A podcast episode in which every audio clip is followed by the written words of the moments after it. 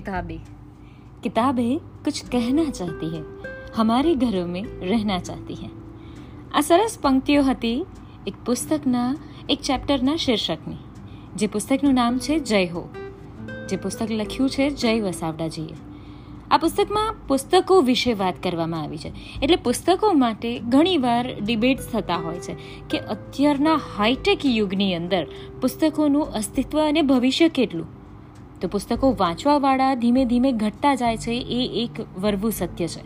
પણ તેમ છતાંય, પુસ્તકોનું મહત્ત્વ કદીએ ઘટ્યું નથી અને ઘટવાનું નથી. અને આની સાથે ઘણા બધા સવાલ જવાબો થતા હોય છે, ડિબેટ્સ થતા હોય છે. પણ પુસ્તકો માટે તમારા શું વિચાર છે? અમને કહેજો. અત્યારે જે તમે સાંભળી રહ્યા છો એ પણ એક પુસ્તકના જ આધાર રૂપે આ પોડકાસ્ટ થઈ રહ્યા છે.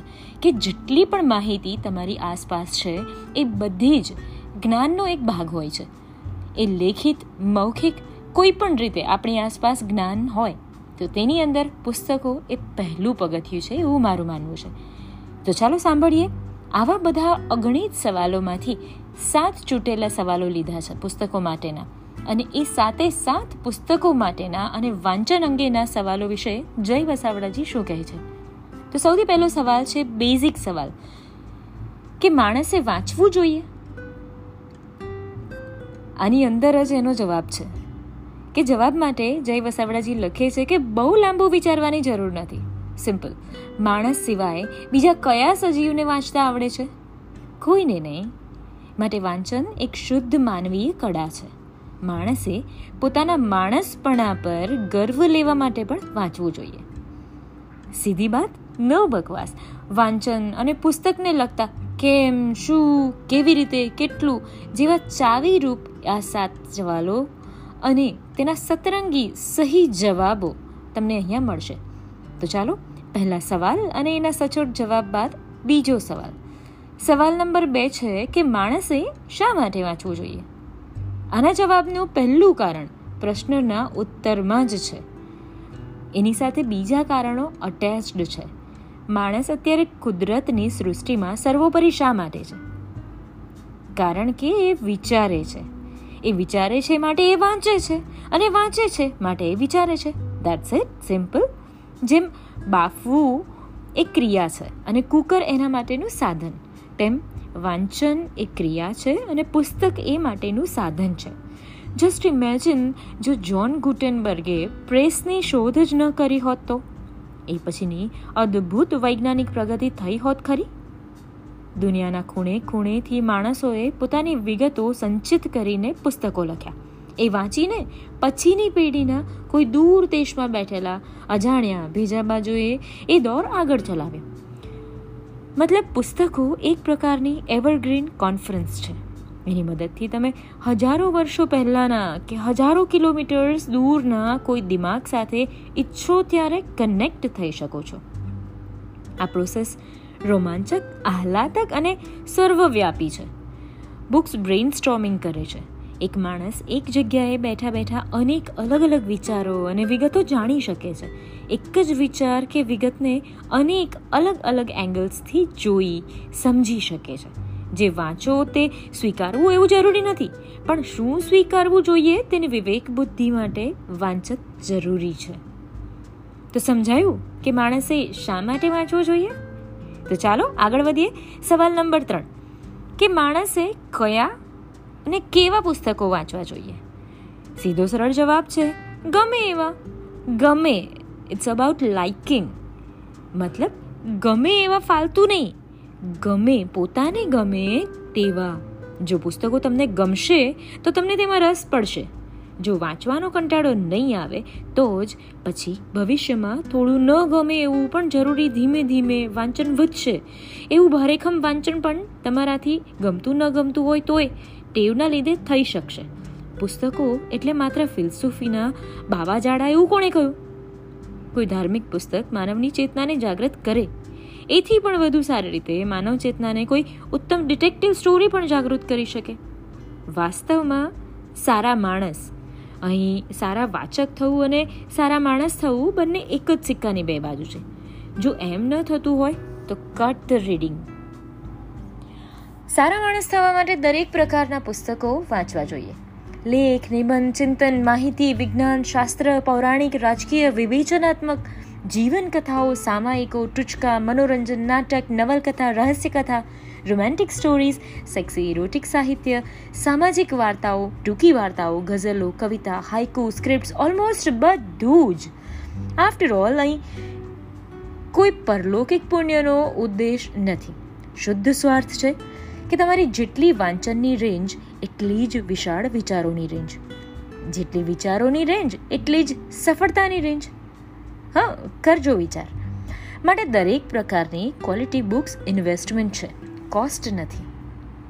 આ ઇન્વેસ્ટમેન્ટવાળો મુદ્દો પુસ્તક ખરીદનાર માટે છે. બાકી પોપકોર્નના પડીકા જેટલી લાઇબ્રેરી ફીનું રોકાણ કરીને રોજિંદા સમૃદ્ધ વાંચન દ્વારા તેને વસૂલ પણ કરી શકાય છે. આ પણ એક ઓપ્શન છે. તો સમજાયું? કે માણસે કેવા અને કયા પુસ્તકો વાંચવા જોઈએ? હવે આગળ વધીએ. સવાલ નંબર ચાર તરફ. કે સારા, સત્વશીલ સાહિત્યની પરખ શું છે? તો એના જવાબમાં જ્હોન રસ્કીને એકવાર લખ્યું હતું કે કિતાબો બે જ પ્રકારની હોય છે. વાંચીને ભૂલી જવા જેવી અને વાંચીને યાદ રાખવા જેવી. આમ તો સારું સત્વશીલ અને સાહિત્ય આ ત્રણ સાપેક્ષ શબ્દો છે. આ કટાક્ષ ન સમજાય. ડોન્ટ વરી જેમ તમારું રીડિંગ વધતું જશે, એમ ઓટોમેટિક કોમન સેન્સની ધાર નીકળતી જશે. ગુલાબ ઘાસની જેમ આડેદડ ફૂટી નથી નીકળતા. તેને ખીલવવા પડે છે. એવી જ રીતે ગુણવત્તાની પરખ અને કદર કરી શકવાની તાકાત વાચકોએ કેળવવી પડે. થોડા પગથિયા સર્જક નીચે ઉતરે, થોડા પગથિયા વાચક ઉપર ચડે, તો જ સર્જન અને ભાવક બંનેનો સંગમ થઈ શકે. બાકી પાંચ સારા વાક્યો માટે પાંચસો બાના ઉથલાવવા પડે. શ્રેષ્ઠ પુસ્તક શું છે એ જાણવાનો શ્રેષ્ઠ રસ્તો શક્ય તેટલા વધુ પુસ્તકો વાંચવાનો છે. કચરો આપોઆપ ઠરીને તળિયે બેસતો જશે. ચિરંજીવ પુસ્તકો એ ગણાય, જેમાં બહુ અટપટા ગૂંચવાડાઓ ન હોય. જેમાં નજર સામે દેખાતી આસપાસની વાસ્તવિકતાનું આબેહૂબ ચિત્રણ પણ છે. અને નજર ન પહોંચી શકે તેવી કાવ્યાત્મક અને કલ્પના મધુર ફેન્ટસીઝ પણ છે. જ્ઞાન જ નહીં, મનોરંજન પણ. જે પુસ્તક વાચકમાં કંઈક વધારો કે સુધારો કરે, તેની પાછળ બગાડેલો સમય અને પૈસા. જો તમે ખર્ચા હોય તો. તો લેખે લાગે. ટૂંકમાં પુસ્તકને પામ્યા અને માણ્યા પછી માણસમાં કશુંક બદલાવવું જોઈએ, ઉમેરાવવું જોઈએ. પછી એ ફેરફાર પોઝિટિવ છે કે નેગેટિવ તેની ચર્ચાના જૂથના સમાજની નીતિમત્તાના નિયામકો પર છોડ દો પુસ્તક તેના વાચકમાં પ્લસ કે માઇનસ રેન્જ અને ચેન્જ લાવે. એટલે કામયાબ જ ગણાય. અલબત્ત, પુસ્તકો કે વાક્યો વાંચીને હિન્દી ફિલ્મના હીરોની જેમ વીજળીના કડાકા સાથે હૃદય પરિવર્તન અપવાદરૂપ કિસ્સાઓમાં અભિજાત વ્યક્તિઓમાં જ થાય. બાકી, પુસ્તકો સ્વભાવ પરિવર્તન કરે છે, પણ એ પ્રક્રિયા આયુર્વેદની જેમ અતિશય ધીમી હોય છે. પુસ્તકોથી રાતો રાત રેવોલ્યુશન્સ આવે છે એવા ક્રાંતિકારી ખયાલોના ખ્વાબ ફક્ત લેખકો જ જોતા હોય છે. પુસ્તકો ક્રાંતિમાં મદદરૂપ થઈ શકે છે. તેની મશાલમાં તણખા ઝબકાવી શકે છે. ક્રાંતિનું રસદર્શન વિવેચન પણ કરી શકે છે. બાકી ક્રાંતિ તો સમય અને સંજોગો, યાને કે કાળચક્ર કરી જ શકે. પુસ્તકો પરિવર્તનનું પ્રતિબિંબ ઝીલી શકે છે. પણ પરિવર્તન કરવાની ક્ષમતા બહુ ઓછા પુસ્તકોમાં હોય છે. અને આવા પુસ્તકોને જ આખરે સત્વશીલ અને સારા સાહિત્યનો દરજ્જો સ્વયં ઇતિહાસ આપે છે.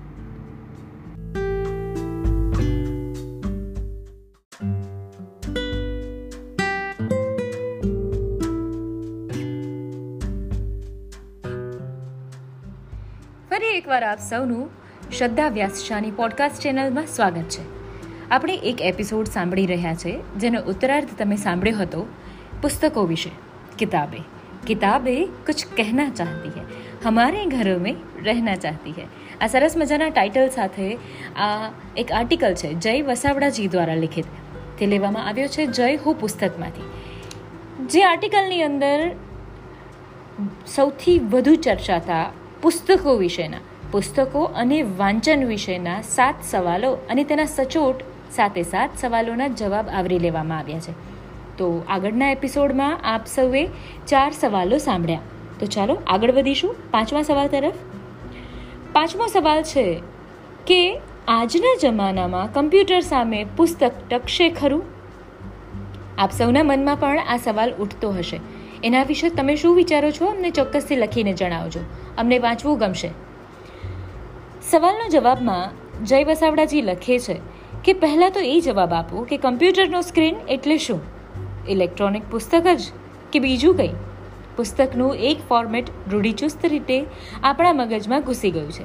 અને એ રીતે તો આપણા મગજમાં છે કે પુઠ્ઠું, પાનાનું બાઇન્ડિંગ પ્રમાણમાં નાની સાઇઝ કાગળ પર છાપેલા અક્ષરો વગેરે વગેરે. હવે તમે બીજું એક એક્ઝામ્પલ લો કે દાંત સાફ કરવાની ક્રિયામાં આંગળીમાંથી દાંતણ આવ્યું. દાંતણમાંથી ટૂથપેસ્ટ અને ટૂથપેસ્ટમાંથી માઉથવોશ આવ્યું. એમાં મૂળ ઘટના કે તેનું પરિણામ કે તેનો હેતુ બદલાયા? કેસેટ, પછી સીડીઝ અને એમપી થ્રી આવી ગયા. એટલે શું માણસે ગાવાનું છોડી દીધું? પુસ્તક હજારો વર્ષોથી માણસની વારસાગત ટેવ છે. એ તેના જીન્સમાં છે. ઇન્ટરનેટ પર બેસનાર તેનું લખાણ ડોળા ફાડીને સતત વાંચતો નથી. ડાઉનલોડ કરીને બહુ લાંબુ હોય તો તેની પ્રિન્ટઆઉટ્સ લઈ અને સાચવે છે. કમ્પ્યુટર ટેકનોક્રેટ્સ પણ પોતાની નોંધ કાગળ પેનથી કરતા હોય. વળી કમ્પ્યુટરના કુડાકૂટ, ઇલેક્ટ્રિસિટી, મર્યાદિત મોબિલિટી વહન ક્ષમતા આ બધું જોતાં પુસ્તક વધુ હાથવગો અને સસ્તો વિકલ્પ રહેવાનો છે. આ અગાઉ સિનેમા અને ટીવીના આક્રમણ વિરુદ્ધ પુસ્તકની કાગારોળ પણ મચી હતી. આ બધા માધ્યમો પણ એક યા બીજા અર્થમાં પુસ્તકો જ છે. માત્ર સ્વરૂપ જુદું છે. ટીવી સિનેમામાં પણ પાયાની વાત સ્ક્રિપ્ટ છે, જે કાગળ પર લખાયેલી હોય. કિતાબમાં કલમ હોય તો કચકડામાં કેમેરા હોય. સરવાળે પુસ્તક. એ બધાને ચલો જડતાથી વળગી રહેવાની પણ જરૂર નથી, પણ સર્જનાત્મક એટલે કે બ્રેઇન સ્ટોર્મિંગ અલગ અલગ દિમાગને સાંકળવાની ક્રિયા એ વાંચન લેખકનો વાસ્તવિક ઉદ્દેશ જ છે. કંઈક વાત, સૂચના, માહિતી, લાગણી કળા સિદ્ધિ રચનાના આદાન પ્રદાન, આ બધા માટે બ્રેઇન સ્ટોર્મિંગના વૃક્ષની પહેલી શાખા પુસ્તક રૂપે ફૂટી. પછીથી magazines, radio, audio tapes, TV, DVD, film, computers વગેરે નવા નવા ફળો તેના પર આવતા રહ્યા. બધા સાથે જ રહ્યા છે અને રહેવાના છે. આફ્ટર ઓલ ઇન્ટરનેટ પણ સૌથી સફળ ગણાતી સાઇટ એમેઝોન ડોટ કોમ પરથી ઓનલાઈન શું વેચાય છે? તમે કહેશો, કિતાબો, સફળ ફિલ્મો. ફોર એક્ઝામ્પલ શોલે જોઈ લો. કે સાઇટ એમેઝોન ડોટ કોમ પર આ બધું જ જે વેચાઈ રહ્યું છે, તે ટીવી સિરિયલ કે કમ્પ્યુટરના જ અભ્યાસ માટે શું બહાર પડે છે? એને લગતા પુસ્તકો જ. વળી બુક્સના રૂટ્સ ઘણા ઊંડા છે. ઉખાડવા સહેલા નથી. તો સમજાયું? ચાલો આગળ વધીએ. સવાલ નંબર છ તરફ મિલિયન ડોલર ક્વેશ્ચન છે આ. સવાલ છે કે નવી પેઢીનું વાંચન વધારવા માટે શું કરવું જોઈએ? તો જવાબ સાંભળીએ. નવી પેઢી પુસ્તકોથી કેમ દૂર થઈ ગઈ? કારણ કે પહેલાં જૂની પુસ્તકોથી વિમુખ થતી ગઈ. જનરેશન નેક્સ્ટની રીડિંગ હેબિટ ઓછી છે અને એને લીધે એમની ડેપ્થ પણ ટૂંકી છે. એ કબૂલ પણ અઢળક પુસ્તકો ફેંદ્યા પછી નોંધવા જેવું તથ્ય એ સાંપડે કે પહેલેથી જ વાંચનારાઓ અને લખનારાઓ કાયમ લઘુમતીમાં જ હોય છે. શતાબ્દીઓથી પંડિતો ફરિયાદો કરે છે કે લોકોની વાંચન રુચિ ઘટી ગઈ છે. સરવાળે દરેક યુગમાં, દરેક દાયકામાં પુસ્તક પ્રેમીની એક ચોક્કસ ટકાવારી જળવાઈ છે. એમાં ખાસ વધારો પણ નથી થતો અને ખાસ ઘટાડો પણ નથી થતો. કદાચ આ નૈસર્ગિક ડિઝાઇન છે. પ્રાચીન સતયુગમાં કંઈ બધા જ જીનિયસ આચાર્યો અને ઋષિઓ નહોતા. પુસ્તક જ નહીં, કોઈ પણ કળામાં ક્લાસિક ટચ ધરાવતા મહામાનવો જૂજ હોય. શિખર હંમેશા તળેટી કરતાં સાંકડું હોય. Back to the question generation નેક્સ્ટમાં પણ સરેરાશ નિયમ મુજબ વાંચવાવાળાઓ દરેક બેકગ્રાઉન્ડમાંથી મળી જ રહે છે. નવી પેઢી પુસ્તકો કે મેગેઝિન્સ ઓછા વાંચે છે. પણ વેબસાઇટ્સ વધુ વાંચે છે. વાંચન ઓછું હોવા છતાં, એ સ્વાભાવિક રીતે જ વધુ સ્માર્ટ પણ છે. રીડ અંડરલાઇન કરવા જેવી વાત તો એ છે કે માત્ર વાંચન કે માત્ર પુસ્તકો એક વ્યક્તિને તોડવાનું ત્રાજવું કદી ન બની શકે. ભાગ્યે જ કોઈ પુસ્તકને સ્પર્શ કરનારાઓ પણ લાઈફમાં એકદમ સક્સેસફુલ રહ્યા છે. ઉમદા અને ક્રિએટિવ માનવીઓ પણ બન્યા છે. આજની સેંકડો સેલિબ્રિટીઝનું વાંચન નહીવત છે. પુસ્તકને સ્થૂળ અર્થમાં પકડી રાખવાની જરૂર નથી. માણસનું ઘડતર, જિંદગી, પ્રકૃતિ, અનુભવ, નિરીક્ષણ અને સંવેદનો થકી થાય છે. પુસ્તકો આ પંચગુરુઓના વાહક છે. ઘણા માણસો પુસ્તક વિના જ આ પાંચ ટ્રેનર્સ પાસેથી જીવનની તાલીમ લઈ લે છે. વળી મોડર્ન જનરેશનને પુસ્તક વિનાનું ઘર એટલે બારી વિનાનો ઓરડો અને હવા વિનાની પૃથ્વી જેવી સુફિયાની વાતો સાંભળીને કંટાળો જ નહીં, ગુસ્સો પણ આવે છે. બધા જ વડીલ વિદ્વાનો યુવા વર્ગને વાંચવાની સલાહ આપવાની સાથે પોતાના કાર્ડનું વાંચન જ અદ્ભુત છે. એવું ઠસાવવાની કોશિશ કરતા હોય છે. આવા સાક્ષરવર્યોએ ખુદે પણ છાપેલા કાટલા જેવા લેખકોના પુસ્તકો અને આધ્યાત્મિક સિવાય ભાગ્યે જ કશું વૈવિધ્યપૂર્ણ વાંચવું હોય છે. હરીફરીને ગાંધીજી દર્શક મુનશી, શેક્સપિયર, ચોખેવ, વિવેકાનંદ વગેરેના પુસ્તકોના નામો જ ફટકારી દેવાય. આ ઉપરાંત પણ ઘણું રસપ્રદ વાંચન મોજૂદ છે. કોઈ સરસ થ્રિલર કે જોકબુકથી પણ વાંચનની વકીલાત થઈ શકે. વળી આપણી એજ્યુકેશન એન્ડ સોશિયલ સિસ્ટમ જ એન્ટી રીડિંગ છે. પુસ્તકનો સહવાસ કેળવવા માટે ચિક્કાર ફાજલ સમય જોઈએ. લગ્ન મરણના અઢળક વ્યવહારો, આર્થિક જવાબદારીઓ, પરીક્ષાઓ ટ્યુશન્સ ડિગ્રીની રેસ એટસેટ્રા પછી ફુરસદનો સમય રહે છે કોની પાસે? આ વાત પણ વિચારવા જેવી છે. કમનસીબે વાંચનની, વ્યસનની બાબતમાં લગભગ બધા શિક્ષકો શેર દલાલથી પણ પાછળ છે. શેર દલાલ કમસે કમ શેરના કાગળિયા તો એનું તો અભ્યાસ કરી લે છે. બહુધા લાઇબ્રેરિયન્સ તો વળી પુસ્તકો વાંચવા માટે નહીં, પણ રખોપું કરવા માટે સર્જાય છે, તેમ માને છે. આપણે ત્યાં પુસ્તક વાંચવાની જેટલી આદત છે, એટલી ખરીદવાની નથી. એ ચબરાક ટાબરિયાઓ બચપણથી જ સમજી જાય છે. એટલે આવી બિન નફાકારક પ્રવૃત્તિમાં વહેલા જ નિવૃત્ત થઈ જવાનો ડાયો નિર્ણય લઈ લે છે. પુસ્તક વેચાય ઓછા, એટલે ભારત અને ગુજરાતમાં એ છપાય પણ ઓછા. છપાય ઓછા એટલે તેનો ઉત્પાદન ખર્ચ વધુ, પરિણામે તેની વેચાણ કિંમત વધુ. વધારે કિંમતવાળા ફિલ્મ પણ કોઈ જોવા નથી જતું. તો પુસ્તકો કોણ ખરીદે? માટે એ ઓછા વેચાય. કેવું જડબે સલાક વિષચક્ર છે. આપણે ત્યાં પુસ્તકનું બરાબર માર્કેટિંગ પણ નથી થતું. ઇનોવેટિવ સેલ્સ પ્રમોશનને નકારાત્મક નજરે નિહાળવામાં આવે છે. પેકેજિંગ કે ટાર્ગેટ ઓડિયન્સ સુધી પહોંચવાના નેટવર્કમાં ભારતીય ઢાંચો ઘણો પછાત છે. જ્યાં લાઇફસ્ટાઇલ સર્વાધિક હાઈટેક છે, તેવા અમેરિકા યુરોપમાં ખૂબ પુસ્તકો અને સામાયિકો બહાર પડે છે. ગુજરાત સમાચારની રવિ પૂરતી પણ. બસમાં બેઠેલા સહપ્રવાસીની માંગીને મફતમાં વાંચી લેવાનું આપણું કલ્ચર છે. મૂર્ખાઓ વાંચનથી જ્ઞાન મેળવે છે. ચતુરો એવા વિજ્ઞાનીઓનો નિઃશુલ્ક ઉપયોગ કરી જાય. અવનવા ગતકડા અને સ્કીમ્સ વિના બુક્સ નવા બુકવોર્મ સર્જી નહીં શકે. છતાંય વાંચવાની ટકોર કર્યા કરવાને બદલે જે તે બાળક ઓર ટીનેજરને વંચાવવાના આનંદ અને ઉપયોગિતાને અહેસાસ પ્રેક્ટિકલી પુસ્તકો વંચાવીને જ કરાવવો જોઈએ. એ નવા વાચકો સર્જવાની રાજમાર્ગ છે. તો સમજાયું હવે? કે નવી પેઢીનું વાંચન વધારવા માટે શું કરવું જોઈએ? આ આખી એક પ્રોસેસ છે કે જેને સમજવી પડશે. ચાલો, આગળ. સાતમા અને છેલ્લા સવાલ તરફ આગળ વધીએ. કે એટલે પુસ્તકો વિના પણ ચાલી જાય ખરું ને આ વાત પરથી? ચાલો, એનો જવાબ પણ સાંભળીએ. જય વસાવડાજી શું કહે છે? આ પણ વન સાઇડેડ વ્યૂ થયો કે પુસ્તકો વિના ચાલી જાય. પુસ્તકો સ્પર્ધાત્મક સમયમાં બીજું કંઈ નહીં, તો તમારા વતી વિચારી આપશે. કિતાબી કીડા ન બનવું, પણ કિતાબોની કમાલ અનુભવ્યા વિના શું જીવ્યા? એક તરફ તમે એઆઈ ટૂલ્સ તરફ આંધળી ડોટ મૂકો છો, તો એના કરતાં પુસ્તકો વસાવો, વાંચો, પુસ્તકો વાંચ્યા પછી વિચાર કરો. તમને કદાચ એઆઈ ટૂલની જરૂર જ નહીં પડે. પુસ્તકોના વાંચનનો અજોડ ફાયદો એ છે કે લખેલી વાત મુજબ દિમાગ કસીને મનમાં એક કાલ્પનિક ચિત્ર ઉપસાવવું પડે છે. ઇમેજિનેશન પ્રોસેસમાંથી પાસ થવું પડે છે. ટીવી કે ફિલ્મોમાં કોઈ બીજાનું રેડીમેડ વિઝન સ્વીકારવું પડે, બરાબર? પુસ્તકમાં ખૂબસૂરત યુવતી વાંચીને વાચક પોતાની કલ્પનાની રસિક નાયિકાનું સર્જન કરી શકે છે. કેટલો મોટો ફાયદો છે. ગહન વિચાર કરજો આ વિષય પર. વાત બહુ જ નાની છે, પણ વિચારવા જેવી છે. જેનામાં દિવ્ય દ્રષ્ટિ આવી ગઈ તેના માટે માધ્યમ મુશ્કેલી નથી. ફિલ્મ, ટીવી, કમ્પ્યુટર ઉત્પાદનો, નવા માધ્યમોને પૂરા સમજવા માણસ માટે માનસિક બુનિયાદી વાંચન વિના અસંભવ છે.